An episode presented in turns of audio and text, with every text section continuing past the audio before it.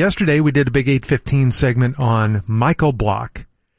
He was the sensation of the PGA championship, was invited to Colonial, and then became the most hated man in golf.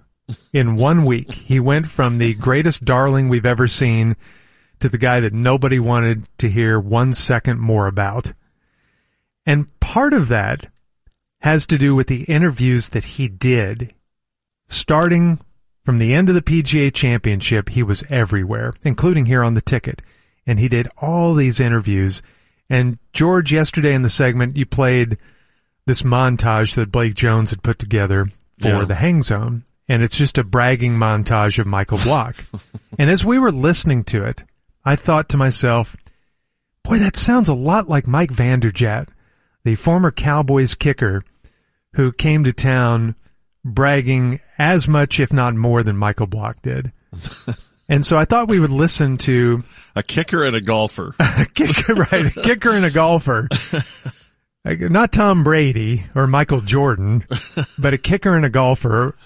And maybe if you're Tiger Woods and heck, I, Mike Vanderjagt was a great kicker. Not when he got here, No. but he certainly had his day, as he'll tell you about here momentarily. So I thought we'd listen to a couple of minutes of each, compare and contrast.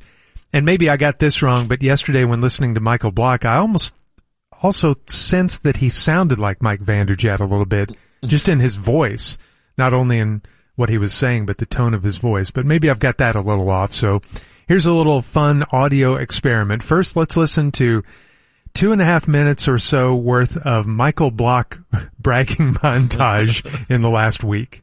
I was just doing some interviews and uh, they told me that I have roll. I what do I have? I have Ryder Cup points. I had a great conversation with Zach Johnson actually last couple days, which is really cool. So uh, if you might have seen it when I when Brooks was out there getting his trophy, they actually handed me the trophy first. I think that, and then the up and down on 18, uh, where I had a lot going there that I didn't know about. But that up and down on 18 was pretty epic, and I've played thousands of tournaments. For that to happen at that moment, and that crowd was on board with me hundred percent. They're cheering for me before I even hit. They're on their feet cheering, knowing that I'm up on the tee now, and it is packed. I so they quiet down. I hit the shot, and they start cheering again. My Nike connections, they uh they contact he. I don't know how he did, but Nike uh, uh y- yesterday they contact me, and they're like they're like. Uh, you know, Michael text you, right? I literally have 10,000 texts and I'm just sitting there because half of them are just random numbers, right? Half of them are people like I see the names and whatever else, and I don't have Michael Jordan in my contacts. So I was in a pretty good spot after just the first round. It's insane. Yeah, I mean, I went straight from New York. I thought I was going home. Then the next day here, I'm on a private jet to to Dallas. I'm here. Yesterday, they uh, invite me to be in Germany next week at the Porsche Masters. I'm not going. I'm I I can't. You know, it's just I got so much on my plate. I enjoy my life too much. Jordan Spieth and Rickie all coming up to me. Every- Everybody's coming up to me over there. Dude, I'm playing against the top 100 players in the world. Dude, and so I'm sitting there. If you see it, I'm sitting there. I got a beer and I got a Casamigos just chilling. I don't know. 30 minutes later, an email comes through that the RBC Canadian Open Here has they all invited come. me. And then, uh, then the next day I'm invited to the Swiss Masters, uh, over in Switzerland in September, which is just looks like a rad tournament that I've watched on TV in the past. It'd be cool. and I guess there were like six, seven camera crews waiting for me to show up at the Pittsburgh pub. But yeah, it's definitely the biggest payday of my life Have you gone out to dinner and getting noticed?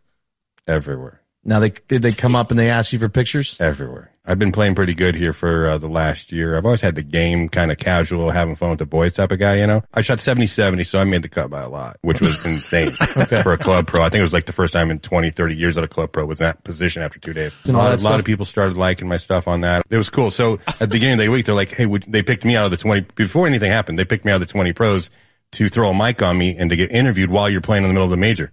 It'd be literally like throwing on Steph Curry in the middle of a NBA finals They or something like that. They mic'd me up, walking up the entire hole, and I had Scott Van Pelt the first day, and then I had Jim Nantz. They asked, so I did it the first day with SVP, and then uh, it went really well, and uh, that blew me up quite a bit. And then the next day, they said, "Hey, would you do it again and and have Jim Nantz interview you while you're doing it?" And I'm just like going, "Is this even real, dude?" And that's when it's like this like whole bunch of surreal stuff started happening. Yeah. And uh, so then I got interviewed by Jim. I make Birdie doing it right in front of it all.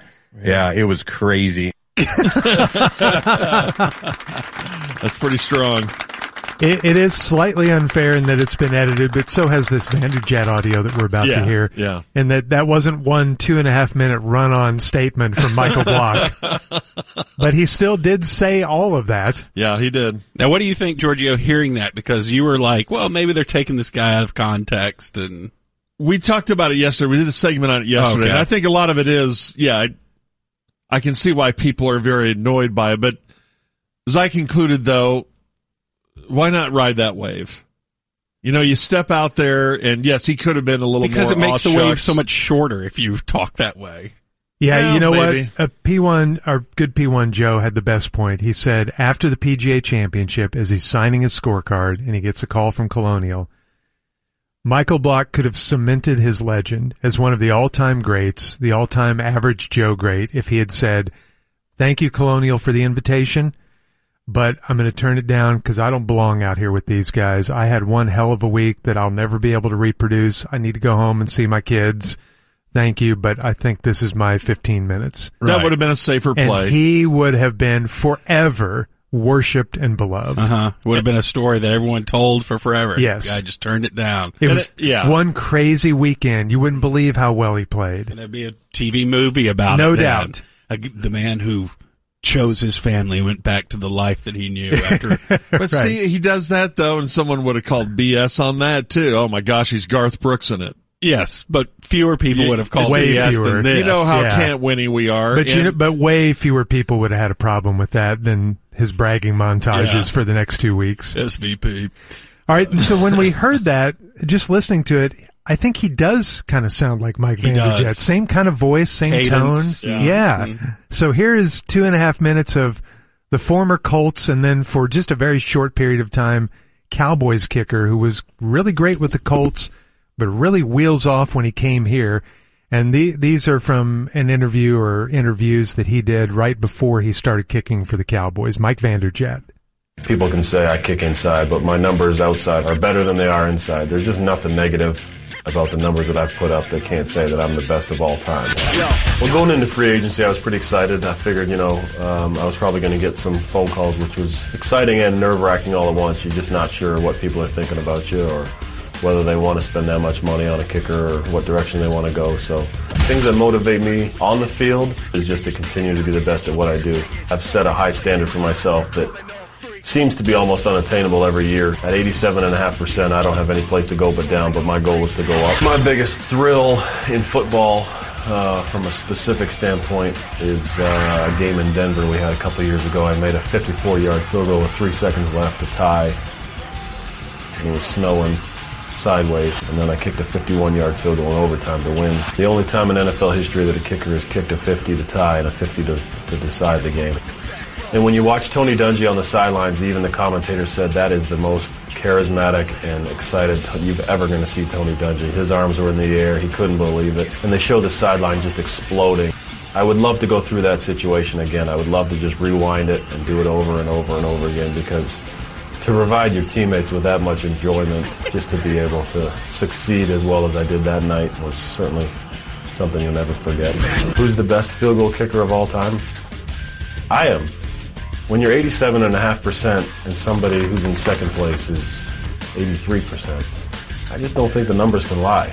I wish it was someone else just so I didn't have to answer the question, but if that's who it is, that's who it is. I can't take it away. I've been very successful in eight years in Indy, and uh, I'm the best there ever was. I can't help it. Hall of Fame?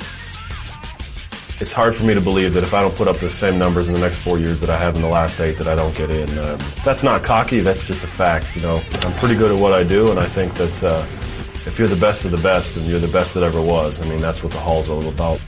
It would be something that would be obviously a dream come true. I want to be known as somebody that you could go up to and ask for an autograph and not be scared that it's going to backfire on you. I, I sign autographs till I'm blue in the face. You know what? I'm just Mike. You know, I just happen to be able to kick a football for a living. I'm no different than the guy next door, and that's what I want to be known as, not somebody who's some you know, prima donna. You know, Ray Lewis says the same thing about being a linebacker. I, he doesn't want to be known as one of the best linebackers in the game. He wants to be known as the best that's ever played. And uh, I just think if I put the numbers up that I continue to do, I want to be known as the best kicker to ever kick field goals in the National Football League. If the question's asked who's the best kicker, well, it's Vanderjagt. That's just what I want the answer to be. Whether that's going to be the case or not, I'm not sure, but uh, that's what I would like to be known as.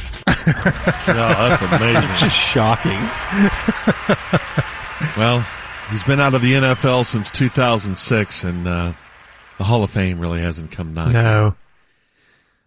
It it may have if he had come here, kept for going, example, and kicked really well, but he came here and he was not good, including was it was it Thanksgiving Day or was it a game against Pittsburgh where he came in for what I thought was going to be a game winner and he kicked it so far left that not only did it miss the left upright, but it was almost outside of the left corner end zone pylon.